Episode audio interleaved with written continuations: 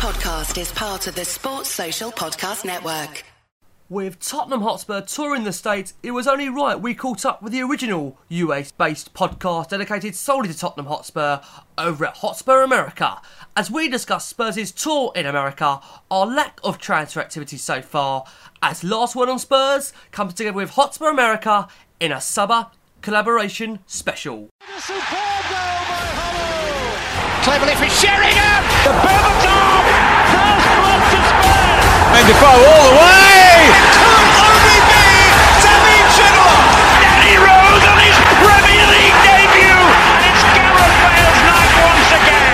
Stoppage time! Allan Nielsen has scored!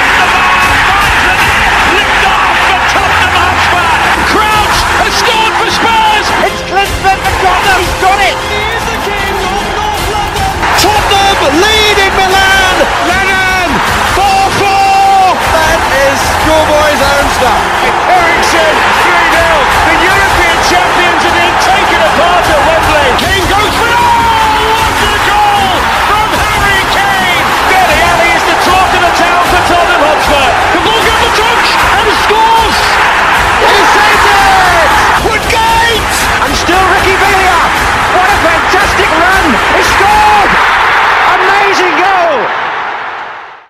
Hello, guys, and welcome back to the last word on Spurs. As you, of course, should be aware by now, you can follow the show across a variety of different platforms. We are, of course, on Twitter at Last Word on Spurs. You can also find us on Facebook and also not forgetting Instagram. On the show, as mentioned in the headline, we're going to be discussing Spurs' pre season tour over in the US with a couple of the chaps from the Hotspur America pod. Just want to make you guys aware that as of last week, the last one on Spurs will now be featuring weekly on Love Sport Radio. That's right, featuring weekly on Love Sport Radio. You can get in touch with the show by calling us live on air on 0208 7020558. That's 0208 7020558. And obviously, this will be based in the UK. So if you want to call us overseas, just stick plus four four in front of there. To listen to the show, you can do that by going on the general radio of 558 AM or digital radio. Again, 558 AM or digital radio, or you can head straight to Love Sport Radio's direct website where you can either listen via the website or on the app. The plan will be for the last word on Spurs to be airing on Love Sport Radio on a Tuesday of a week. That's right, a Tuesday of a week on a weekly basis, depending on when Spurs play. So therefore, if Tottenham do play on a Tuesday night, naturally the show will most likely revert to the Wednesday. So guys, keep an eye on our Twitter feed, on our Facebook feed to hear when we'll be appearing on Love Sport Radio. And by all means, we look forward to speaking to you guys on there. Let me introduce the guys talking us through the next hour. As always, with me, I've got Jason McGovern. Jace, how you keeping? Not too bad, mate. Not too bad. Good to hear, good to hear. And joining Jason today, pleased to say we've got the guys over at Hotspur America. First up, we've got Tim. Tim, how are you? I'm doing good. Long time listener, first time caller. Thanks for having me on. No problem at all, Tim. Looking forward to the next hour. And joining Tim, a regular voice that you guys will have known if you listen to the last one on Spurs fairly often. And of course, part of the Hotspur America team. We've got Vass Koni. Vass, how are you? Yeah, all good, thanks, uh, Ricky. Good to be with you fellas once again. Good, good. Tim, Vass, enjoying the summer so far? We'll start with you, Vass. Um, summer was great. World Cup was good, thoroughly enjoyable, I thought. Um, but no sooner did uh, Hugo lift uh, the World Cup trophy aloft. Five minutes later, Spurs fans bemoaning the lack of uh, transfer activity. So we're in that um, part of it at the moment, which is not so enjoyable. But can you understand it, Tim, from your perspective, the lack of activity so far being a bit of frustration for Spurs fans? Oh, definitely. I can understand it being a huge frustration. And, you know, just generally, do I understand it?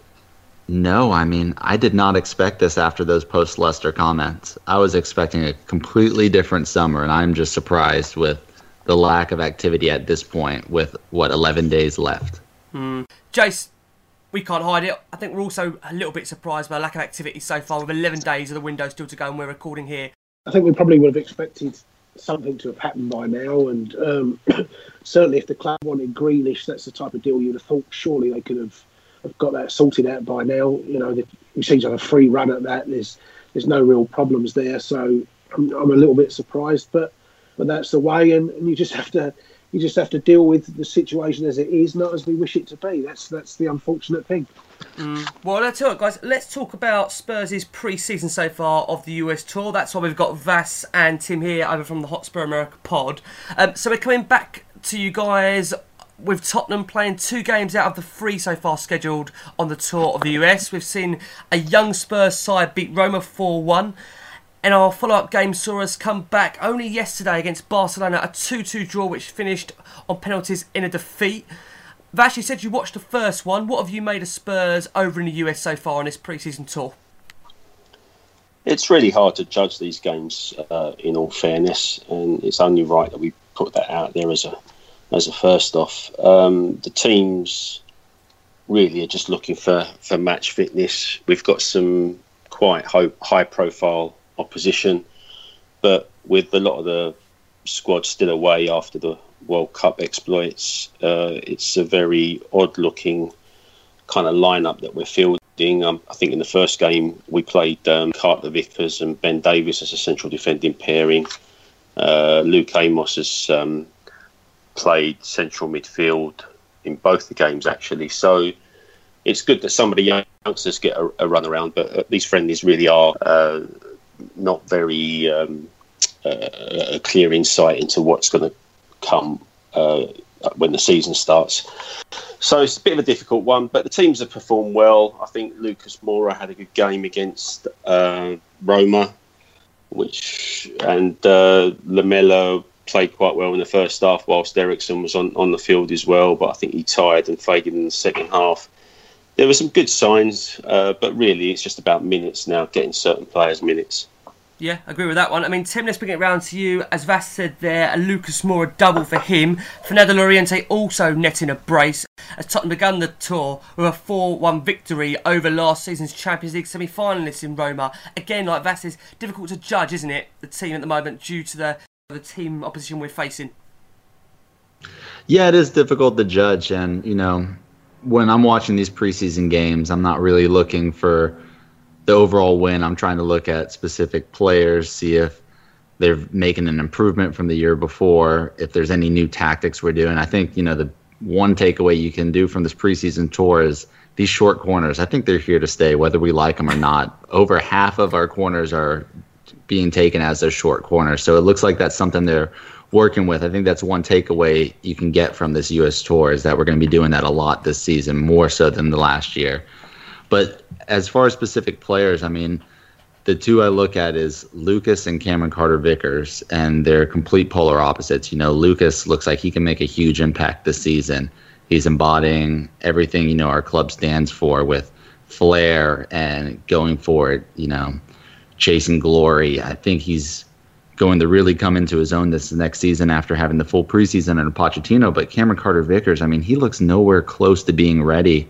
Both goals, you can say he's been at fault. You know, the first one last night against Barcelona, he just let his man completely open behind him, didn't track him. It's just a lack of awareness, poor positioning, and that's something that I don't think he's going to pick up before the start of the season. So I don't know if we're looking at another loan for him, but it would look like he'd be a huge liability if we're relying on him as a backup, especially if we sell Toby and don't bring anyone else in. Hmm, it's interesting you say that, Tim, because I thought he didn't play too bad against Barcelona uh, the other evening. He seemed to me he looked like he was better positionally um, in terms of where I've seen him previously. But again, I, I have to be honest with you, I, I don't think he's anywhere near the first team squad at this very moment in time. So it'll be interesting to see between now and the deadline whether Spurs will again look to give the player a loan. Jace, let's bring you in. What do you make of Cameron Carter Vickers' long term future and also Spurs' first game against Roma in the US Tour? It certainly was a, a, poor goal that he was uh, at fault for last night, as Tim said, just losing his man and had a, who had a simple tap in. And you, you would you have kind of high hopes for Carter Vickers because we have this homegrown problem in the squad that if you've got a few players that we think are ready for first team duty that are homegrowns, then then you know you want that to come through. And so there's there's a position where we're short at centre half if Toby goes. There's a homegrown player that would help that quota, but he doesn't look anywhere near ready. So that, that's a massive disappointment. And, and I just think the overriding thing from the tour is it's actually a really disappointing tour so far because the main purpose of the tour is to get as many players ready and, and to be in the best possible state going into that first game. And the club can't help that you've got nine players missing. We've got no new signings out there bedding in. And then, you know, we've now got injuries. To, Winks is still injured. Onomah, another homegrown player that you thought, he, there's your chance to be in central midfield. He's not gone there. And you've now got Sissoko, whether people like him or not, hobbling around. You've got Wanyama having been sent home. And you're looking and thinking, you know, what possible state are we going to be in going into that first game? So, you know, the results are, are irrelevant, but it's certainly a worry that we we seem to be dropping like flies of some of the senior players that are fit as well. Lamela missed today through a through a slight injury as well, didn't he? So, you know, the, the minutes for people that you wanted to get, particularly with those nine players not back, the players you wanted the minutes to go to aren't even getting those minutes out there at the moment. So it's definitely a worry, that's for sure. Yeah, and including that, Jace, Oakley, Boothe, and Kazaiah Sterling also having yeah. minor knocks. We've lost Juan Foyth, who's obviously had to go home early as well. And like you said there, Jace, it's not ideal, is it? I mean, the preseason you wanted to give these kind of players minutes to see just how far away they are from the squad, and Pochettino's not been able to do that. Exactly. I mean, you get the feeling that we'll be taking on Newcastle with Nkoudou as captain. you know, it's, quite, it's, quite, a scary thought, isn't it? Particularly now he scored his goal, but um, you know, it is a worry that uh, so many of the, you know, even those fringe players, the, mm. the ones that we we saw Oakley-Boothe get a debut, even if it was only five minutes last season, and Carter Vickers had his two years ago. And, and you're right, because I Sterling's, but none of those are being able to get that time under their belt out there as well. So it's a it's a big worry, that's for sure. Mm, it is. I mean, let me bring it back round to you, Vass. Judging by the performance from that opening game against Roma, I mean, Llorente, you would say, Moura, Lamela, Aura. I mean, the competition for places, Vass, it is starting to heat up nicely. There was good outings for the youngsters too, and Amos seemed to be a player that was impressive. What did you make of his performance, Vass? I like Luke Amos. I saw him in the pre-season a couple of seasons back, and um, I was I was impressed with him. Um, of course, he was two years younger then, and he's yeah. been out on loan since, etc. So, yeah, I, I, like the look of Amos. He seems to be progressing well, but the youngsters are getting runouts. I mean, uh, Georgiou got a run out last night as well. He missed a penalty in the in in, in the shootout. Um, um, we've got some family interest uh, in Georgiou, so it'd be nice to see him do well. But um, and and he attacks with some pace. So it's good for the youngsters to get the runouts, but I think the concerning thing is, as Jace uh, alluded to as well, the the injuries and the lack of bodies in central midfield. I'm really concerned about Wanyama now. Uh, course, seems yeah. to be the same knee that bothered him last season. Uh, Harry Winks is still working on his fitness, um, and as you mentioned earlier, you know, like him or loathe him, Sissoko's now got a knock, and it just seems to be um, all going a bit pear shaped uh, in there at the moment. Let me ask you, Vash, a question in from the Angry Mop at the Angry Mop, who says, given the news that Wanyama has gone back to London, are we now in the same situation as we are with him with Dembele? They won't be able to last a full season. Same injury as the same time last year. Are the rigours of Potter's pre-season just too much for him? Midfield looking thin. Well, it's hard to say whether it's the rigours of pre-season that are causing it. Um, we had issues with Wanyama last season, didn't we, with this injury? And it could be argued that perhaps we're not nursing the injuries properly because we've had players uh, break down with um, recurrence of old injuries before. So I don't really know what's going on there but it certainly is a concern because when you think back to two seasons ago, Wanyama was effectively our player of the season. Mm, yeah. um, last season, he, he barely figured. And if we can't rely on him this season either, then we're going to have serious problem in that central midfield area. I know we've got Dier to come in and we can mix things around. But yeah, you're right. Dembele isn't going to be playing every game. Seems like Wanyama isn't going to be playing in every game. So squad depth comes back into uh, into the fold. Mm, I mean, it's almost going to intensify, Tim, isn't it? Coming around to you, the fact of the need to get Tottenham this central midfielder before the window closes.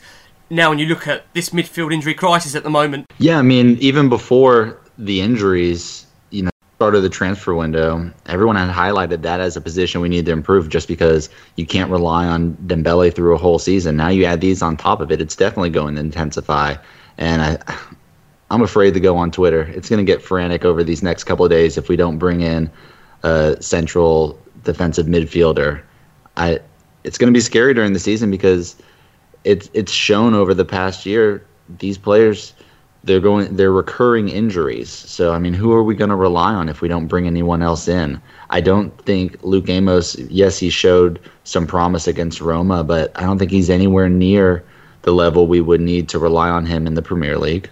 Well, I think with with Amos, it is way too early. I mean, he, he had a really good popular loan spell at Stevenage last year, but it's it's a big gap from Stevenage to not just the Premier League, but to be in a a top four side and playing Champions League games. And you know, however well he does on this tour, Georgiou actually had a really good tour, didn't he? Twelve months ago out yep. there, he was the, the eye-catching youngster.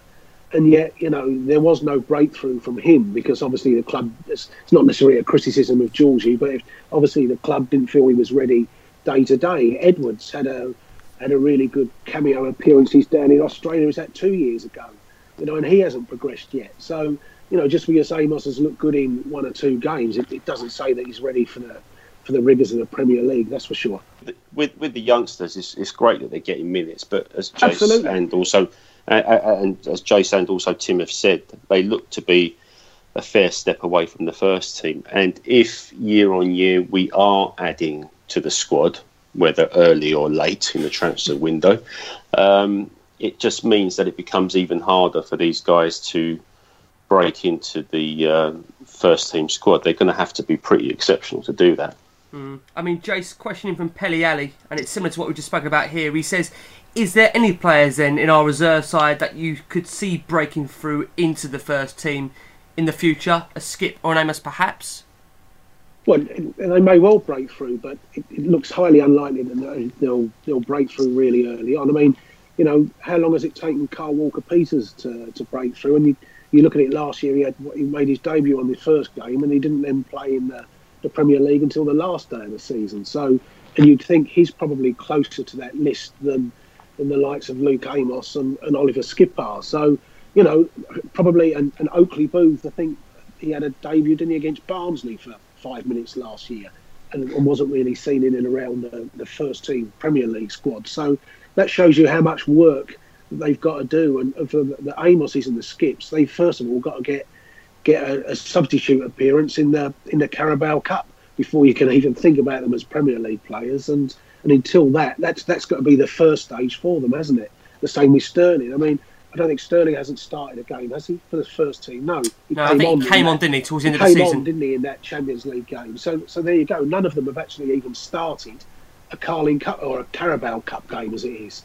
So if they're not starting a Carabao Cup games, they're certainly not ready for the Premier League. Mm. Well, one player that is starting to break through, and we've seen it already in this pre-season, is Lucas Moura. We had a chat about him at the start of this show. I mean, let's go round to you, Vass. For me, it's brilliant to see this guy grabbing his opportunity to shine so early in this pre-season. I mean, let's not get away from it. We did see glimpses last season of what he was all about, and no doubt, surely, Vass now with the period to settle in, adapt to the Premier League, understand Pochettino's training methods, what he wants from him. It could be a massive, massive season for this guy. Well, it is, and his emergence is um, coming at the right time. Uh, when you consider that Heung-min Son is only going to be available for the first couple of games before he jets off to play for South Korea in the Asian Games, then that's one regular squad member down. There's another open door for Moura to to, to play a few games until Sonny gets back. So it's timely. It gives Pochettino another option uh, when you're looking at the players that play in behind Harry Kane. So yes, that's um, a signing that was made because the timing was right, and um, given that he's had a full pre-season under Pochettino, then we can hopefully expect some good things from him. Yeah, fingers crossed. Well, let's bring it around to you, Tim. Lucas Moura, what's your thoughts on him? Because as we've said, he's had the period now to settle in. It's now going to be some expectations on him this season to really, hopefully, hit the ground running in a Tottenham shirt. You know, I hate using the cliche that it's going to be like a new signing because it sounds like I'm making an excuse for the lack of transfer. They won't have it activity. on here, Tim. They won't have it on here, our listeners. Well, no, no, and there is no excuse to be No, made. I. Mm. do not want to make that excuse, but we didn't see much from him last year because he didn't have time to bed in. He made six appearances, so it is going to be something different that we didn't really get to see last season. I think he could make a huge impact on the squad. I mean, just seeing him out there, he seems so comfortable now, just playing with that flair, little flicks, back heel passes, putting on some nutmegs. He gets closed down by four players, and you see him just squirt out there with the ball and is running off down the field. He's got the pace. I mean, I think we. I'm expecting big things from him this season, and you know, Poch said it when we signed him last January. It was we were looking more towards him making an impact this upcoming season, more so than making any impact last year. So I'm really excited for the prospect of what he has to offer this upcoming season. I'm I'm just looking forward to it. I think he could I don't know. Huge player for this year. Definitely pick up some points for us throughout the season. Hmm. I, I think he also gets forgotten that at the time of Spurs going in for the play, you know, Man United were lurking around him, so he certainly was being, you know, pursued by other clubs, other big clubs. So fingers crossed, we are going to see the best of him this season coming. I mean, he even said himself recently in quotes to the Daily Mail that he was sad to leave his brother Neymar, but Spurs are bigger than PSG, and he's come to Tottenham Hotspur to make history. I mean, lovely words, Jace, to hear. Just how much are those more to uh, bide in some time with the Spurs fans? Do you think? They'll go down well with with the uh, the gullible ones. But uh, you know, like always, actions speak louder than words, mate. But um, he, he certainly impressed in that the, the glimpses of him in that Roma game. I, I loved these.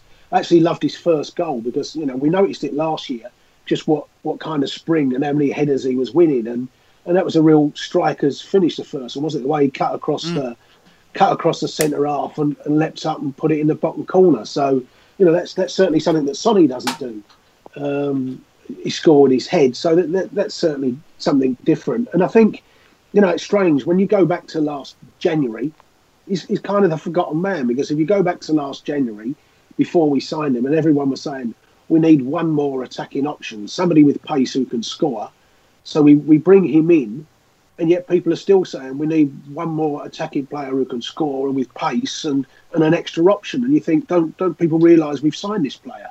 So it's because we didn't say last January we need two of them. It was only we need one of them, and we brought one of them in. So um, you know, it, it's a strange one that, but uh, yep, it's it's. We always said it's this is the season where he has to start delivering and show that he's bedded in, and I think there's big hopes for him this year. Maybe I still think he might be one of those infuriatingly uh, inconsistent players that's going to be absolutely brilliant one week, and then he'll have an absolute nightmare type of game at Watford, and then he'll be brilliant when we go to the Emirates, and then he'll be really poor again at Brighton or something like that. But um, you know, there's certainly big hopes for him, that's for sure. Surely, Jason, if he turns out against Arsenal, you'll forgive me if he doesn't play the same against Brighton, will you? Depends, doesn't it? Because if we're 2 0 down at Brighton, I might be fuming. Well, there is that point. But it, do you know what amazes me coming around to Uvas? You know, for a guy that's not the tallest, I think he's five foot seven, five foot eight, maybe at the most. He does win so many headers, doesn't he, in the air? Yeah, I just think he, he, he reads the game well.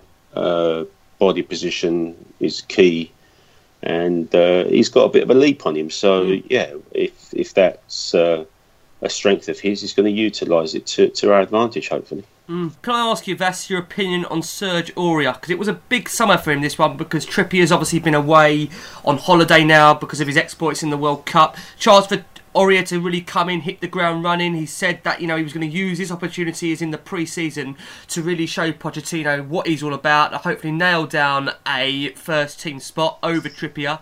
I mean, let's not get about it. When we first brought Aurier in, all of us Spurs fans were assuming this guy is going to be, you know, the regular first team right back for Spurs going forward, and it hasn't happened for him.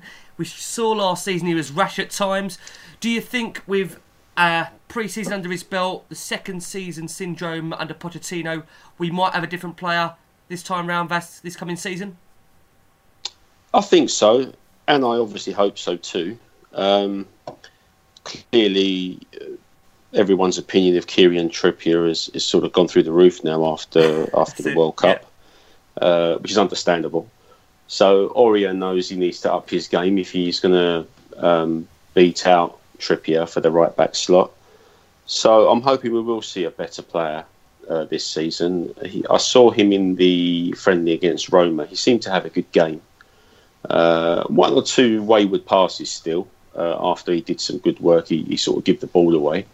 But um, he, he, seemed to have a good game. So, but you know, friendlies, as we said earlier, we'll, we'll see what what happens. Um, he does have a, a, good understanding with Sissoko. I've got to be honest mm. on that right side. Is that a worry?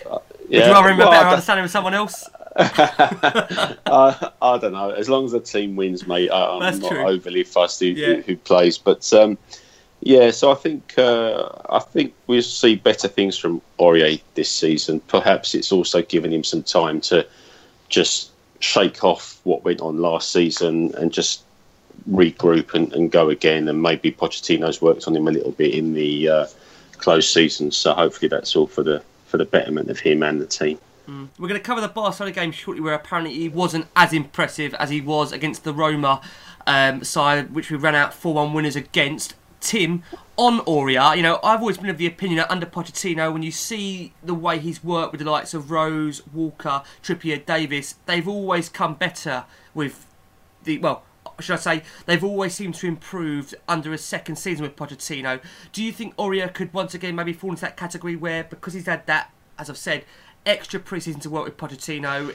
He's had the opportunity to work with him individually one to one. Could we see the breakthrough of Serge this coming season? Do you reckon, Tim? Yeah, I mean, I would certainly hope so. You got to remember last year we signed him. I think it was the last day of August. Mm, so yeah, was it's in the middle of the season. He doesn't have any preseason, and I think it's an, a bigger benefit for him this preseason with Trippier being gone that he can get more one-on-one work with Pochettino and the other coaching staff. So I think he's has more of an opportunity to kind of build into this philosophy and learn rather than just going out there. Because I mean, the thing with him is it's just rash mistakes, uh, tackle in the box, playing around with it in our own third, like he did against Roma. You saw it first couple of minutes, he's the one who gave up the ball that mm. led to their goal. So yes. it's just that one off mistake that you got to get out of it. And hopefully, the more comfortable he gets with the squad and with the philosophy, that can kind of get out of his game. What about you, Jace? Have you got more time for Serge? I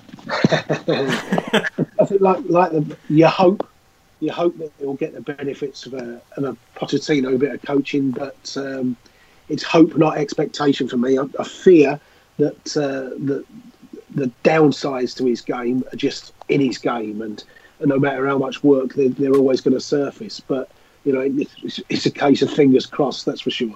Didn't we say about Danny though, Jace? When we talked about his game when he was breaking through, we seemed to say exactly the same things about Rose at times. That he had that rashness in him. You know, I remember giving away a couple of penalties in the early stages of his career, where he was under Redknapp being managed.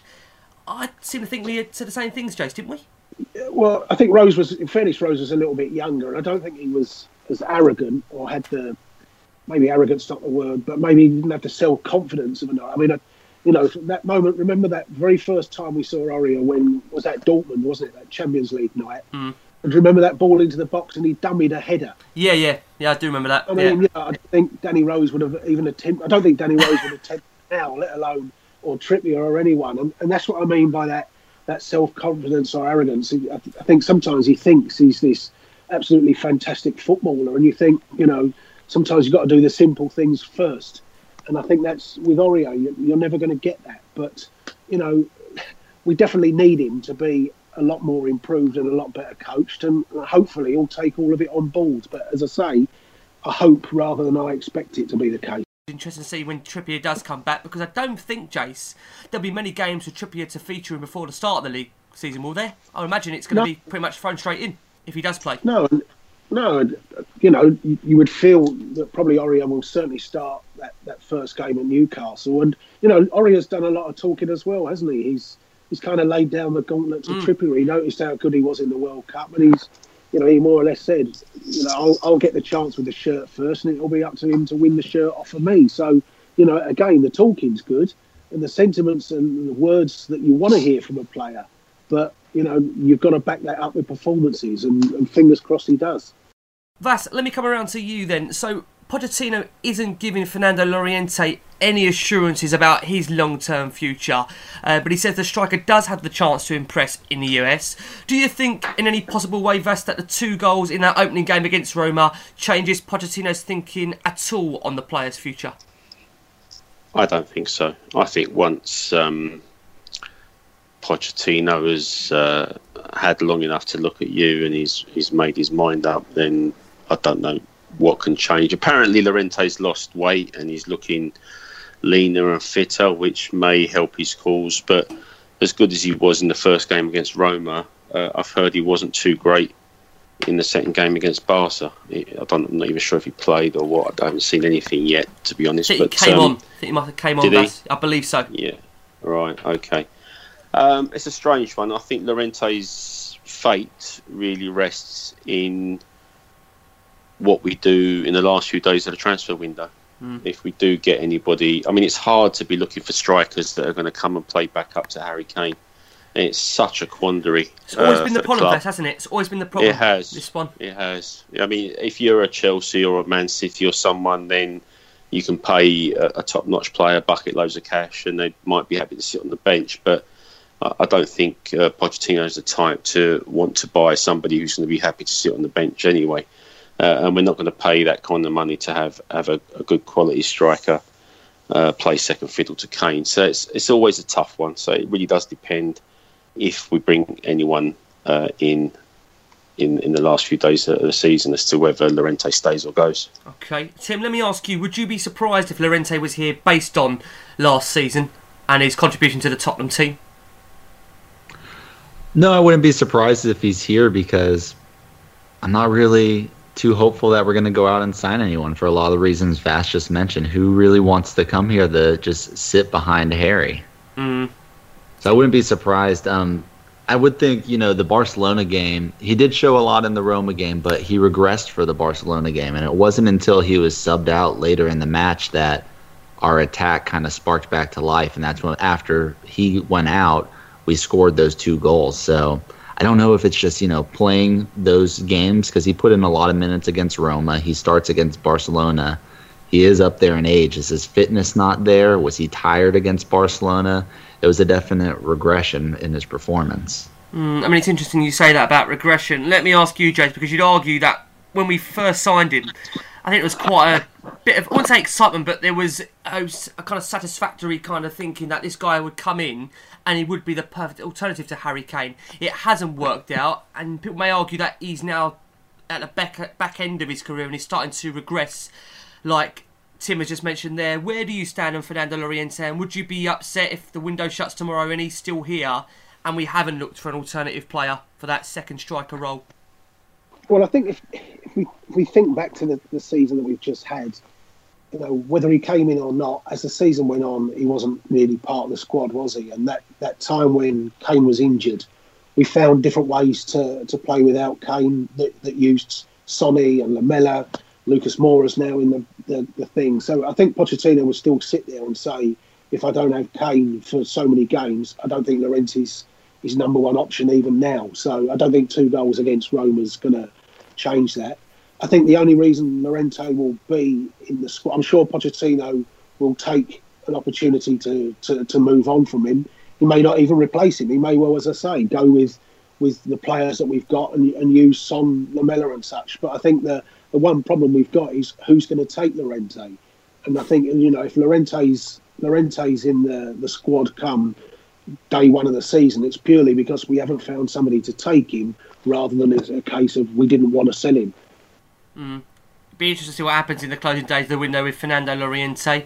And yeah, I mean, another one where we're just not too sure what's going to happen with his future. Let's bring Barcelona then into the chat. So they beat us on a 5 3 shootout in our second game in the States. It saw Spurs come back from 2 0 down to draw the game 2 2 in normal time.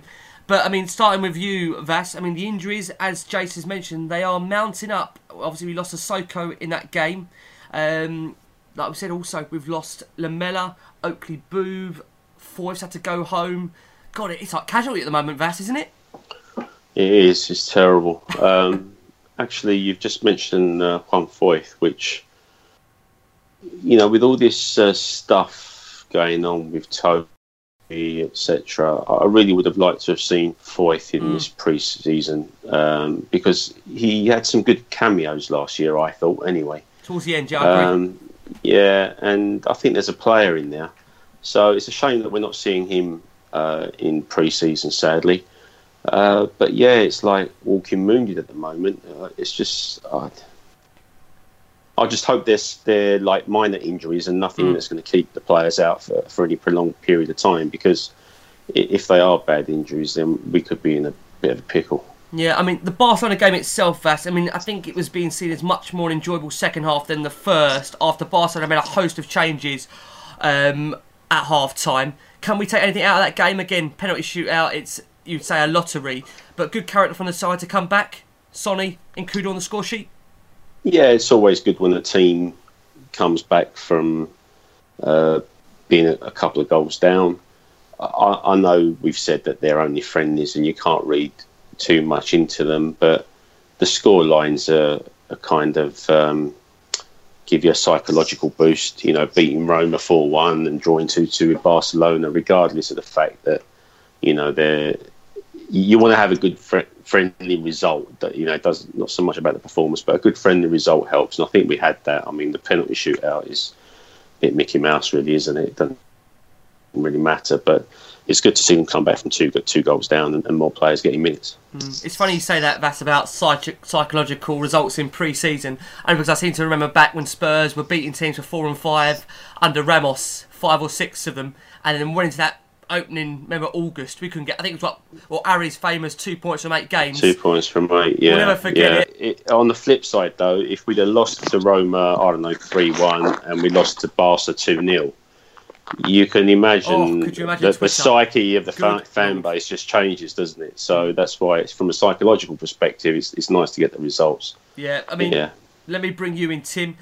Did you watch this one? I believe you did, didn't you? This Barcelona game. What did you make of it? Yeah, I watched it. Um, I mean, there wasn't really much excitement. It it wasn't as good of a performance as it was against Roma. Kyle Walker Peters really didn't contribute much at all against Roma. He was constantly getting down the wing, pushing in the attack. He didn't really do anything. Had a nervy back pass that almost gave up a goal. I mean, there just wasn't really much, and Barcelona, for the most part, kind of dominated the possession. And I mean, that's expected because it was mainly their B their B team out there, and they play regularly together. So you're playing against a team who has that chemistry with each other. They constantly play with each other, and we're kind of just a hodgepodge of a bunch of players thrown together because nine of our stars are missing out. You got another six who got sent home with injury. So mm-hmm. it's just who do we have at the moment to throw out there? Yeah, it's difficult, isn't it, at the moment? We're kind of matching bodies well with whoever we can. So it'll be interesting to see again towards the closing of the window if we're going to be active. I know we just keep saying that. Fingers crossed we will. Jace, let me bring you in. Oliver Skipp apparently had a really mature performance. I mean, 17 years old, played well alongside Amos. I mean, God, that could be a future pair in there potentially. Spurs boys. It could be, but a lot further down the line Hmm. than, than, than going into this season. I think, as Tim said, Barca were the, the better side in the first half, played much the, the better football, and we we kind of struggled to, to get anything going. And um, I think Llorente went off at half time, didn't he? I think that's that's what happened with Llorente, and, and they rejigged things. But then obviously, whilst we come back in the second half, it's it's that spell in the game where I think Barcelona changed absolutely every player, and Yeah, we ended up right. with what six substitutions. So the whole rhythm kind of goes out of the game. And uh, let's be fair about it, Georges-Kevin Nkoudou won't be scoring the equaliser for us in the in the Camp Nou in a Champions League game, will he? So you know that, that's the You never know, of. Jace. Well, well, stranger things happen in football, Jace, haven't Sorry, they? It's, it's not going to happen, Vass, because I tell you what, I tell you what, if we've got Nkoudou on the pitch, we must be about six 0 down to, to be desperate to turn to. Nkoudou. So can't see him getting the six one in a six six draw, mate. But uh, no, seriously, I think you know that's the, the result in the newspaper shows Barcelona two, Tottenham two, but it wasn't a real Barcelona side, and, and it wasn't a real Tottenham side, and that, that, it's as simple as that, mate. I think you can tell that Jason hasn't got Nkoudou on the back of his shirt for the new season. I might be wrong. I might be wrong. Who knows? Um, That, uh, well, I mean, talking about the shirts, didn't that shirt look bloody ridiculous you know, with the all white kit on? I mean, you know, when, when players have their shirts untucked and with blue shorts, you can partly get away with that blue bottom, but it looks absolutely ridiculous with the white shorts, that's for sure. With the white shorts, it looks like you're wearing like a navy garter belt, and then when you got the on or something. yeah, and then you got the blue shorts on, the navy shorts on, and it looks like you're wearing like some '70s jeans when they're pulled up past your belly button. so we got, I'm just trying to think of positives. Any positives? The kit, no. Transfers, no. Vass, give me some positives. Give it. Come on, give me something. We've got a shiny new stadium to look forward to. Yeah, we have got a new stadium to look forward to. It's funny you say that because obviously there's been the uh, announcement of the name that we're going to discuss a lot more detail on Love Sport Radio on Tuesday night. But I tell you, what, get your thoughts on it, Vass. What did you make of the announcement of the stadium, the uh, the name of it? Was you surprised? Were you disappointed they haven't switched it to what it may have been to some fans as in White Hart Lane? I think the fans will still call it White Hart Lane, Yeah, come what may. I think the club obviously wanted to move away from that because it's uh, it's new beginnings. Uh, I mean, the stadium. I, it's no doubt that there'll be some naming rights at some point along the line. Um, so whoever does come in and, and get the naming rights, it'll be easier to switch from the Tottenham Stadium to whatever stadium, as opposed to trying to uh, override uh, the name of White Hart Lane. That that would be a difficult sell, wouldn't it? of so course, yeah. it didn't surprise me. It didn't really bother me too much. I, I think we're all going to still call it White Hart Lane wherever it happens. Of course. Again, I reckon Spurs with the sponsorship will probably leave it down to the last minute, like we're doing with the window. So I'll be interested to see again where that goes. Let me just turn our attentions back to that game against Barcelona for a second. Anthony Georgiou, you brought him up, Vass. Um, like you said, from your perspective, you'd like to see this boy do well due to Yeah. the, the heritage link. How far Yeah. away is he, Vass, do you reckon, from breaking into the Spurs first team squad? Because we saw last summer, like Jason alluded to, he was one of the stars of the pre-season. Again, he had a really bright cameo against Barcelona. He seems to have everything, this boy. Technical ability, pace. Is it just experience that he hasn't got yet, Vass? Yeah, I think so. Uh, he needs game time. Um, I was speaking to his dad, and his dad said he would have liked to have um, seen him go out on loan maybe last season, but Right. Poch wanted to wanted to stick around and work with the squad. Uh, I can't remember if he had a bit of an injury last year. I'm not sure, but he did make an appearance uh, in the Champions League uh, over in Cyprus against Apoel. He came on for the last few minutes. Um, he's got attributes, no question, but um, you know wh- wh- whether he'll actually end up making it, it's always tough for these youngsters. As I said earlier, as long as the team keeps investing in, in new talent, it just makes it ever harder for, for the youngsters to to, to, to, to break through and, and, and get into the side. So he's got some attributes for sure. He does need game time though. Of course, no, most certainly does need more game time. Uh, let me bring it around to you, Tim, and ask you. I mean, Sonny coming alive in that last 20 minutes against Barcelona. in Nkoudou, who, you know, contrary to what Jason thinks, he was getting better and better as that game wore on, in my opinion. You know, smashed home Spurs' equaliser. Anything we could take upon that game itself, Tim, or as we've said, really, preseason is just about getting minutes under the belts for these players? Yeah, I think it's the latter. You know, preseason just about getting those minutes under the belt. Um, I mean, you're playing against talent who, like I said, I mean, it's their B, it's their Barcelona B team, and that's not who you're going to be playing against in the Premier League every weekend. So, I don't know how much you can really take away from these performances. Jace, go on in. Verdict. What, what can we take away from them?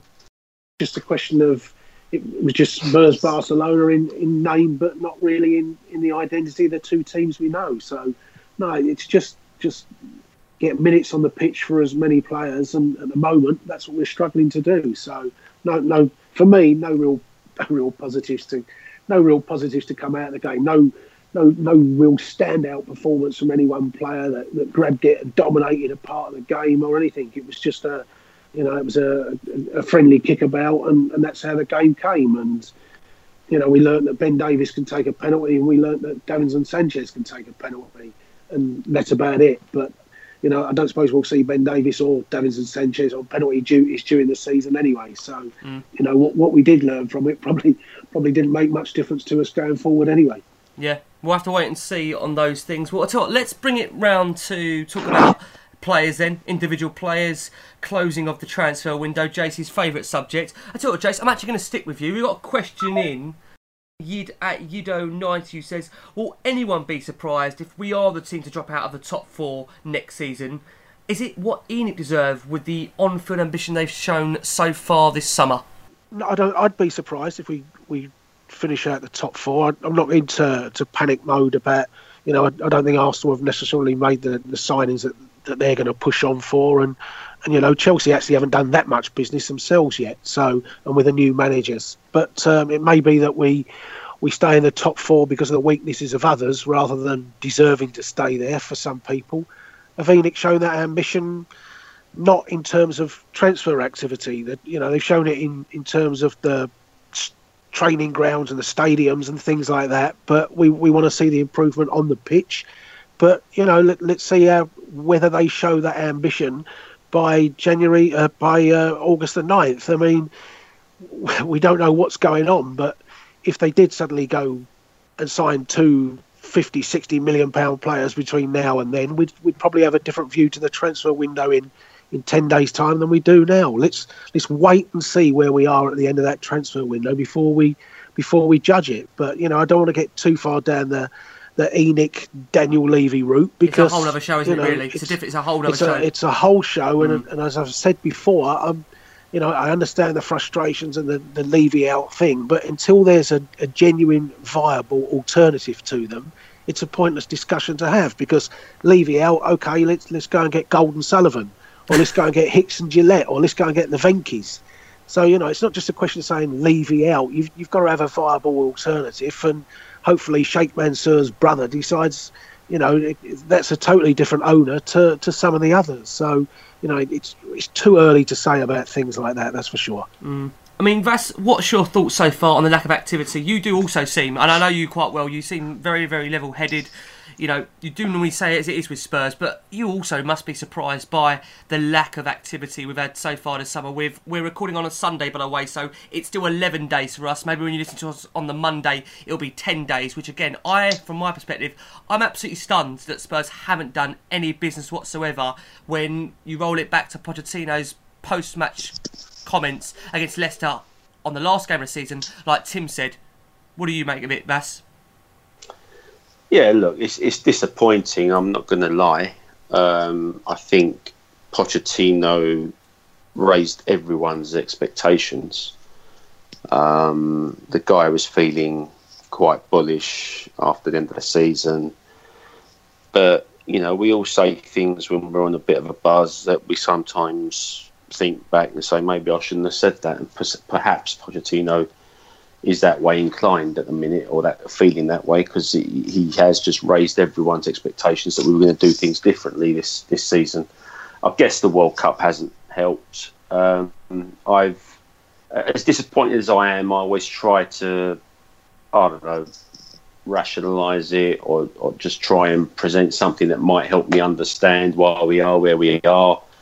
Um, and I guess there's in any situation where you're you're buying and selling players, there, there are always two parties or three parties to the transaction. So, uh, as much as uh, we can point the finger at Levy, and maybe he is partly to blame for hanging on uh, this late, we also know that a lot of things hinge on other factors uh, players, agents. You know, the Toby situation is one that could be holding things up and could trigger a chain of events that follow.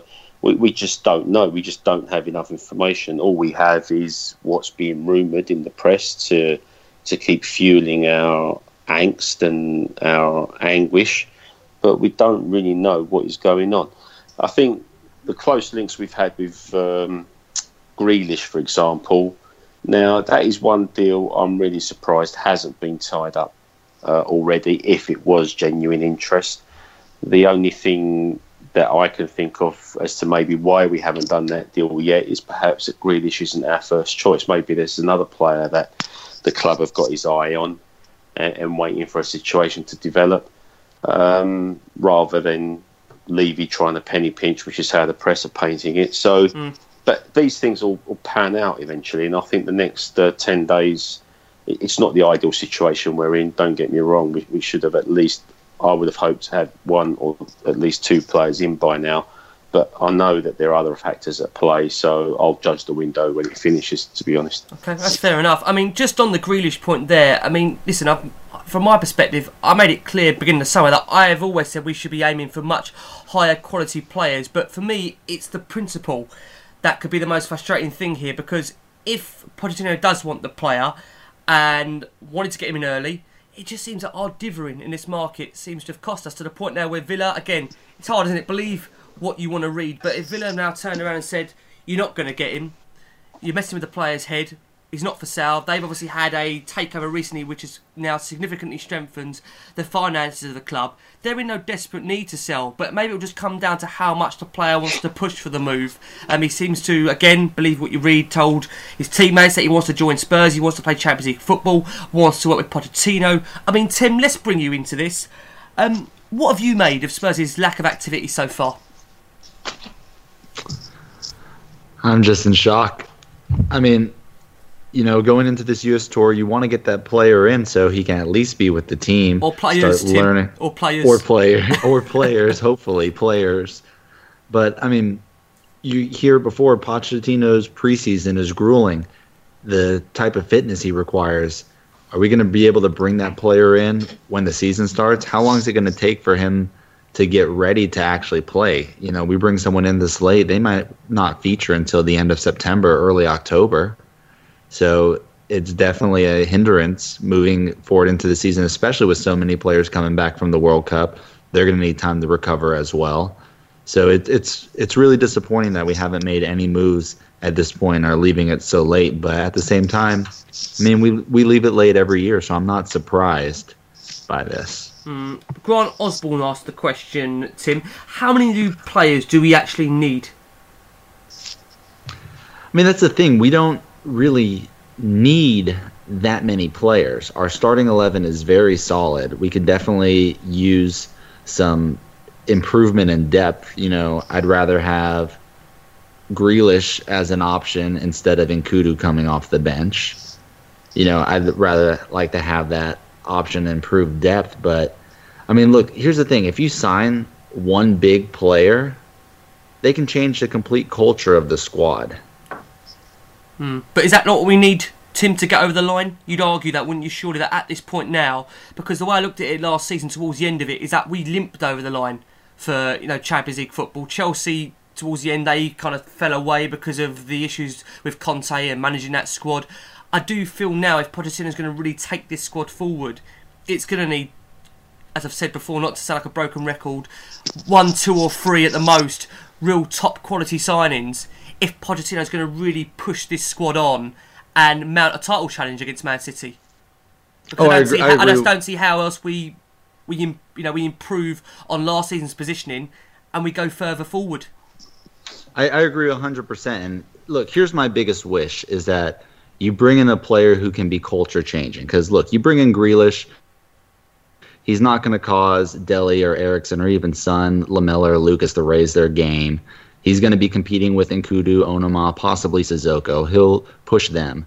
You bring in Martial or Kovacic, yes, they're definitely going to make an impact, an improvement on the squad, but you know, Kovacic isn't going to have an impact on Vertonghen or Kane. Same as Martial. He's not going to have an impact on deeper lying players because they're not going to be in competition with them. You bring in a player like, and I, it's really off the wall out there, but like Gonzalo Higuain. You bring in someone like that, and the whole entire squad is going to want to show him that he made the right decision by coming to Tottenham. It's going to raise every single single player's game if you bring in a star like that. It has an impact on the entire squad, and that's really what my biggest wish would be. Now, the likelihood of that happening is slim to none. I don't see Levy hmm. making an investment in a player who's that old Yep. and established because there's no return on them.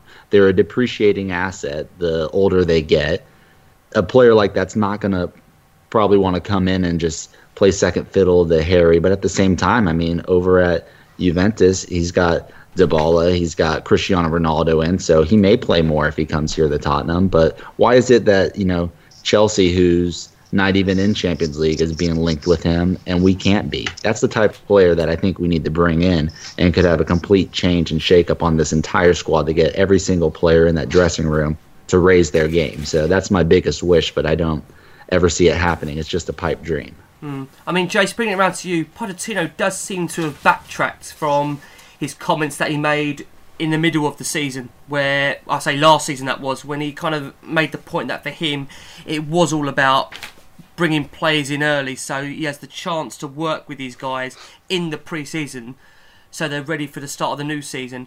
I, I just can't understand, Jace, how that kind of method in his mind would have changed. Do you think he's entirely happy with the way this summer's panned out so far?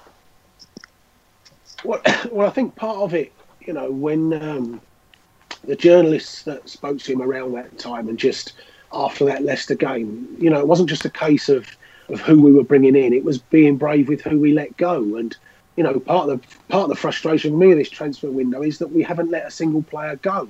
And if we we don't know the conversations they're having, but if it's a case that we have got to release some bodies before we bring some in, then it's even more of a frustration that we haven't been able to get rid of any of the players, either the popular players that, that people wouldn't don't want to see leave, like Rose and Toby, or it's the unpopular players like Llorente, Sissoko, and Nkoudou, yeah. Vincent Janssen. I mean, you know, it looks like he might go out on loan, but you know, it, if, if we've got, a, if, if that's the scenario, we've got to sell before we buy.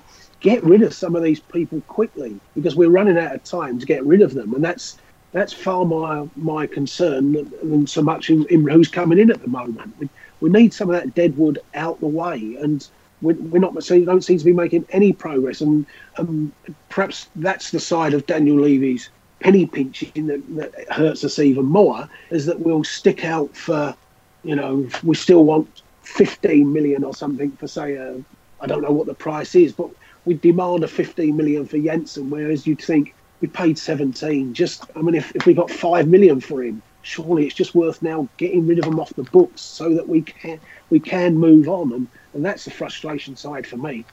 What's your gut feeling, you, Jace, about this Martial Alderweireld potential transfers? Because we, um, as you know, Got, we've gone all we've gone all through it, mate. You, you know my view on, on the whole thing.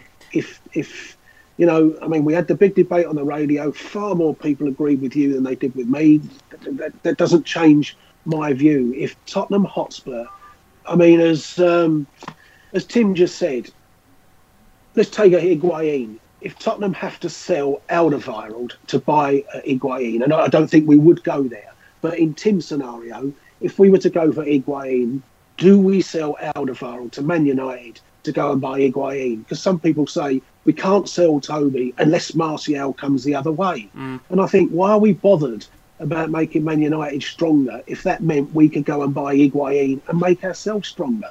Why does it have to be one player from Man United? Why does it have to be one? If if we were to go and spend that 60, 70 million quid on a player that we really wanted, be it Kovacic, be it Higuain, be it I don't, I don't, I don't care who, or Ryan Sessegnon, and go to Fulham and say, there's the 70 million for Ryan Sessegnon. Why does it have to be Martial or no one? Because Tottenham would be stronger with a Sessegnon, with an Higuain, with a Rafa Varane, with a, you know, Kovacic. It doesn't matter which the player is, rather than just being stuck with a player we don't want purely because they wouldn't sell us Martial. That's that's what I'm saying. Mm. Yeah, I was having this same conversation uh, on social media last night, and I said exactly the same thing, Jace. Like, why do we have to have Martial back? And then it all became this: oh, we we sell to Man United, we got to stop doing it, and blah blah blah. Well, I'm sorry, but if Man United are the only buyer, the only interested buyer, uh, and I've heard from someone that we have tried to offload Toby overseas, but he's not going he doesn't want to go overseas to Paris or wherever else they were shopping him around. So if Man United's the only option, of course we'd love to get Martial back. Of course we would. But if you got sixty million pound in your pocket and you went and spent that on Zaha or De Ligt or Pulisic or you know any one of the names Kovacic, you know you're still strengthening, aren't you? Exactly. It- Yeah, Exactly. so I don't see. I hear the- you, lads. the- Yeah, I do hear you. What you're saying. yeah, Yeah, I mean, listen, Well, I, I, I acknowledge your points. I, I yeah. still, I would still say on the, the, the situation where where we don't want to be the selling club and you know our dick's bigger than their dick type of thing. you know, it doesn't matter about the size of your dick; it's how you use it, isn't it? That's the old age. And, Good no, lord. You know, the What are we situation turned is- into on this show? No, but the- the situation is that as a fan, we love Toby. All of us would probably have Toby in our side tomorrow. Of course. The Of course difference is Pochettino doesn't appear to want Toby. Now, when we sold them Carrick and we sold them Berbatov, they were players we wanted and didn't want to sell. In Toby's case, we're getting rid of a player that, that seemingly is now a substitute or he'll be used against Rotherham. We're not selling the centre half that we had two years ago in, his, in, in how he was at his prestige at Tottenham. And, you know, we don't want to sell our key players and he's a key player to us as a fan, but to Pochettino, he's a totally expendable player. Do you think And though, so Jace? Why are we worried? I have to ask you that, but do you think that he is that way? Are you, so you're actually saying now the, what, the level of his quality? No, no, no! Don't misunderstand me. He would be in my first team. Yeah, I'm but you're saying he's not in tomorrow. Pochettino. You don't think But- Pochettino rates but- him any higher? You But think, when he came It's back, not that he doesn't January, rate him, when Rick, he he came just back doesn't in fancy January, he wasn't picked, was he? Hmm. He was trusted for West Brom, for Brighton, for Rochdale, and for Newport. That's it. When we played any of the other sides, Hmm. he wasn't picked. And you've heard him say afterwards, that in during his World Cup, that this is a player that he said the reasons I weren't playing were unjustified. So you know, whatever the reasons were, Pochettino preferred not to play him, and you can't see that changing. and we You don't think, at, and we don't think at all this has been dictated by the case that we haven't been able to agree a new contract with him whatsoever, and that's the reason why he's been phased out. We don't believe it's that. Yes, I, I, I do, Rick. I Hmm. do believe that's why it's not on form, but that's the situation. So Yeah. if that's the situation last year, it's still going to be the situation this year, isn't it? I hear your And, point. you know, let's be fair Hmm. about it. If he can go in 12 months and we get to Christmas and he's got six months to go, do you really see Toby making that last ditch tackle and getting another injury that, that ruins his a summer transfer for him next year? Hmm. It's not going to happen. So, whether as fans, we've got to forget our view of Toby and accept, rightly or wrongly, the manager's view of the Toby situation. You know, we, we'd all give Toby a new contract tomorrow. All of us would do. yeah, of course. We Yeah, absolutely want Toby to play and, and such. But the fact of the matter is that the manager doesn't appear to want him. And so, you know, we have had all summer this business about back the manager. So it's back the manager. Get rid of him and get somebody in that the manager does want and thinks, Just on that, Blimey, when we're playing Real Madrid, I can use Kovacic, I can use Higuain, I can use De Ligt. When we get Rotherham, I'll use Toby. It's that's the scenario that you're in.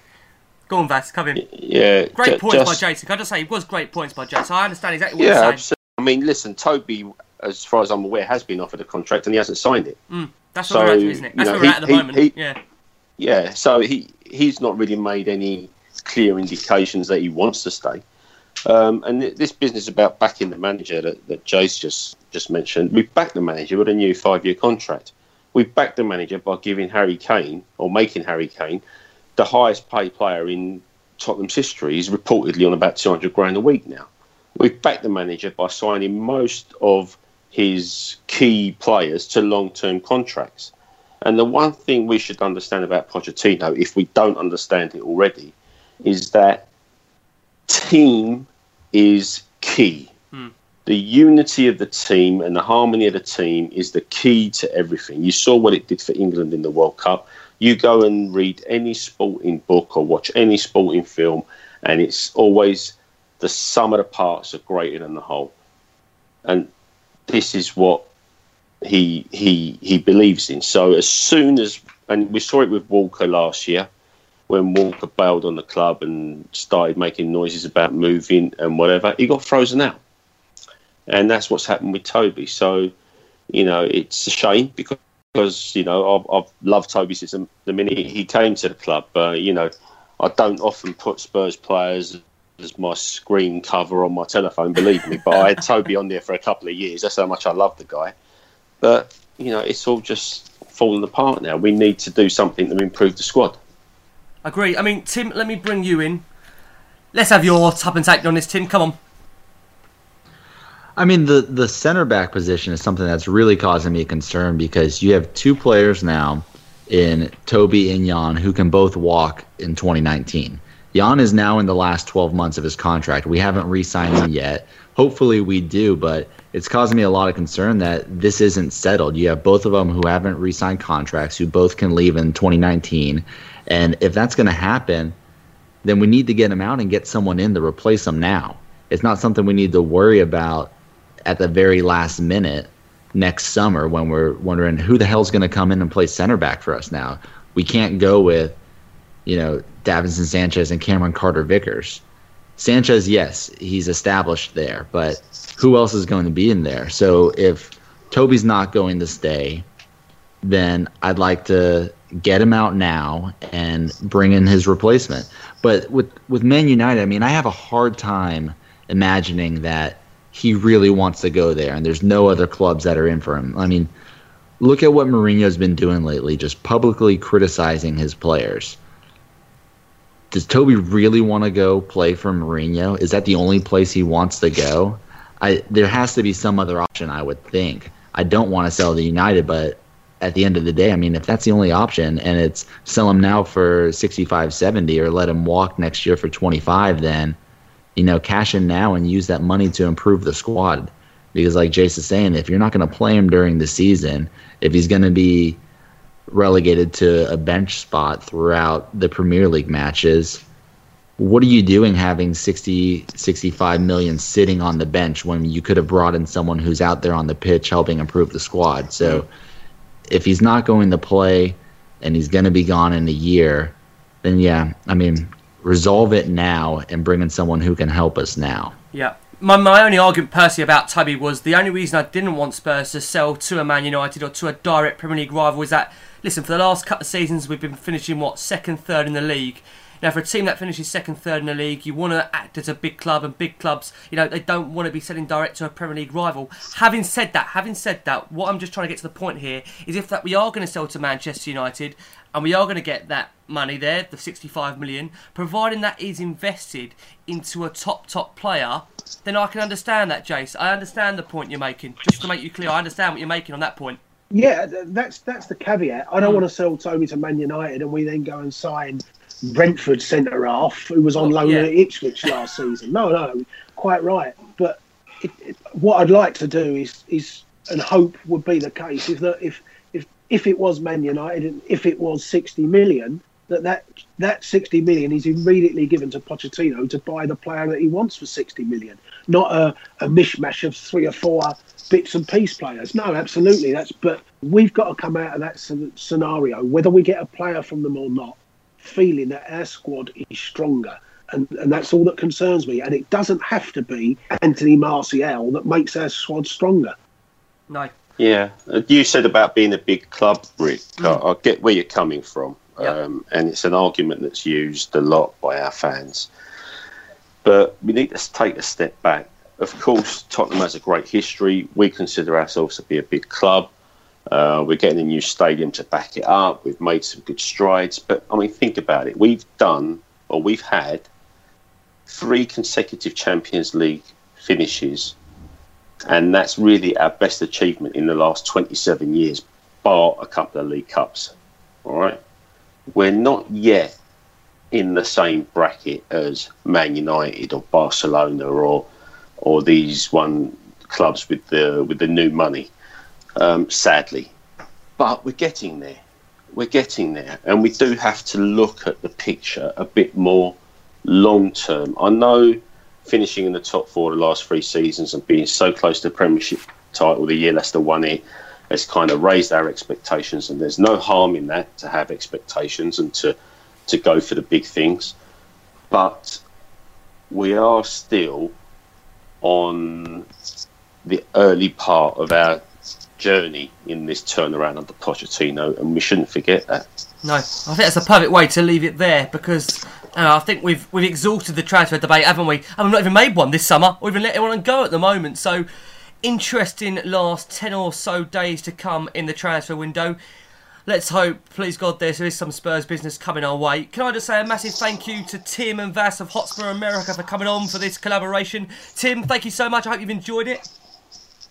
I have much appreciated. Thank you for having me on. No problem at all. It's been an absolute pleasure, Tim. And Vass, we speak to you all the time anyway, but thank you so much, as always, Vass, for taking your time to Yeah. speak to us. Pleasure, Rick. Cheers, mate. No problem Thanks, at all. Jason. You'll be back on, I'm sure, Vass, also part of Hotspur America. Vass, just give the listeners out there where can they catch Hotspur America and when? Uh, well, the pod usually drops on a Monday morning, uh, so we're the, we're usually the first uh, podcast out. If you uh, re- for recapping football, Yeah, you can find us on Twitter at Hotspur America. Uh, we're on Facebook, Instagram, usual sort of places. But um, yeah, if you just subscribe to our pod, and it will drop first thing Monday uh, through your Apple devices or, or Android. Yeah, always, guys, for me, it's always the first listen for me on Tottenham Podcast. These guys cover it from the US fantastically, and obviously, you've got that as well from the UK, also covering all things Spurs. Jace, thank you as always, and I'm ready for another sparring session with you on Tuesday.